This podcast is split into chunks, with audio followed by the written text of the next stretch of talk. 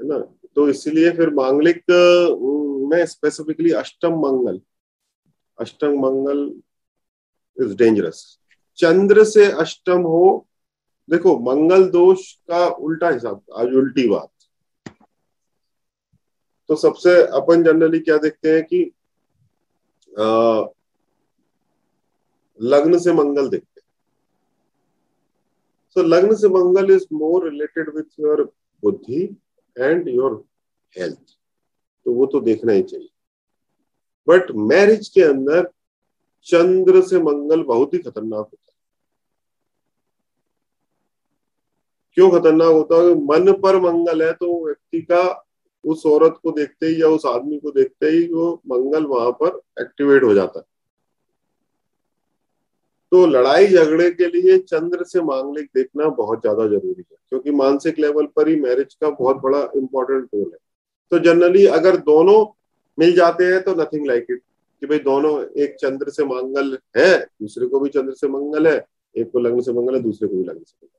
नहीं तो क्या करते हैं, एक को चंद्र से मंगल है, एक को लग्न से मंगल है तो भी मैच कर देते हैं। है ना? दोनों को लग्न से मंगल है तो भी मैच कर देते हैं। बट आइडियल सिनारियो में क्या है? जन्म से मंगल लड़के का हो, जन्म से मंगल लड़की का हो तो मैच है। चंद्र से मंगल लड़के का हो, चंद्र से मंगल लड़की का हो तो मैच ना इश्यू इज़ दैट कि छह ग्रह में, छह हाउस में मंगल मांगलिक होता है राइट बारह में से।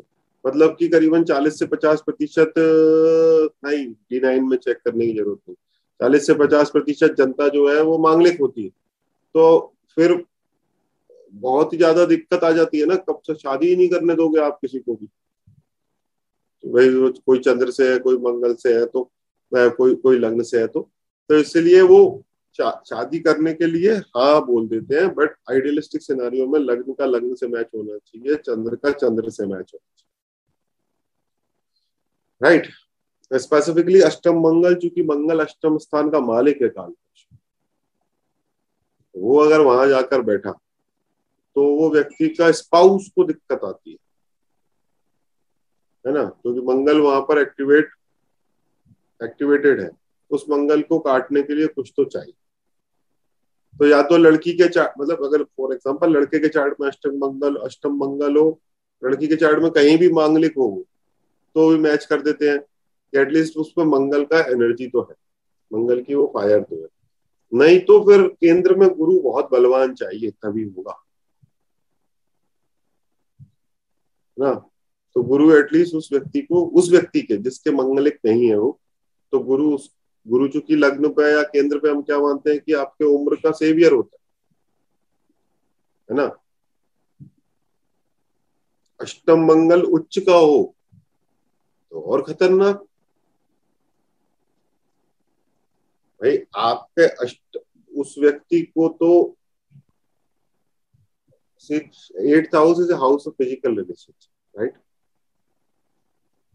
वहाँ पर मंगल कितना बलवान होकर बैठा है और दूसरे व्यक्ति को मंगल दोष नहीं है या मंगल योग नहीं है, उतना ज़्यादा इम्पैक्ट है।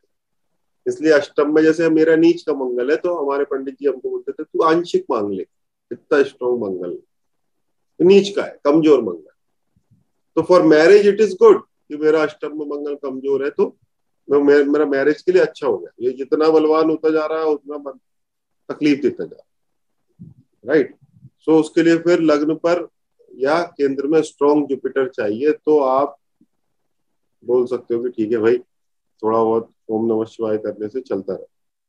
अदरवाइज़ फिर वो मेजर इश्यूज़ तो अष्टम मंगल के लिए ओम नमो भगवते रुद्राय। ये मंत्र किया जाता है। तो कर्क में होगा तो व्यक्ति का एनर्जी कम करता है मंगल ठीक है फॉर्चुनेटली मेरा वक्री है तो भगवान की कृपा है। तो कर्क में अगर रहेगा तो उसको लुंज पुंज कर देगा ना। ऊर्जा ही नहीं है फायर ही नहीं शत्रु राशि में होगा तो एंगर को बढ़ाता है फ्रस्ट्रेशन को बढ़ाता है चिड़चिड़ को बढ़ाता है। हम्म। तो वो एनर्जी तो है उसकी लेकिन गलत जगह पर बैठा। गलत जगह पर बैठा हुआ है तो अपना जो उसका गलत स्वरूप है मंगल का। सेवंथ और एट्थ में भी हो गया तो वर्ण कारक में आ गया ना।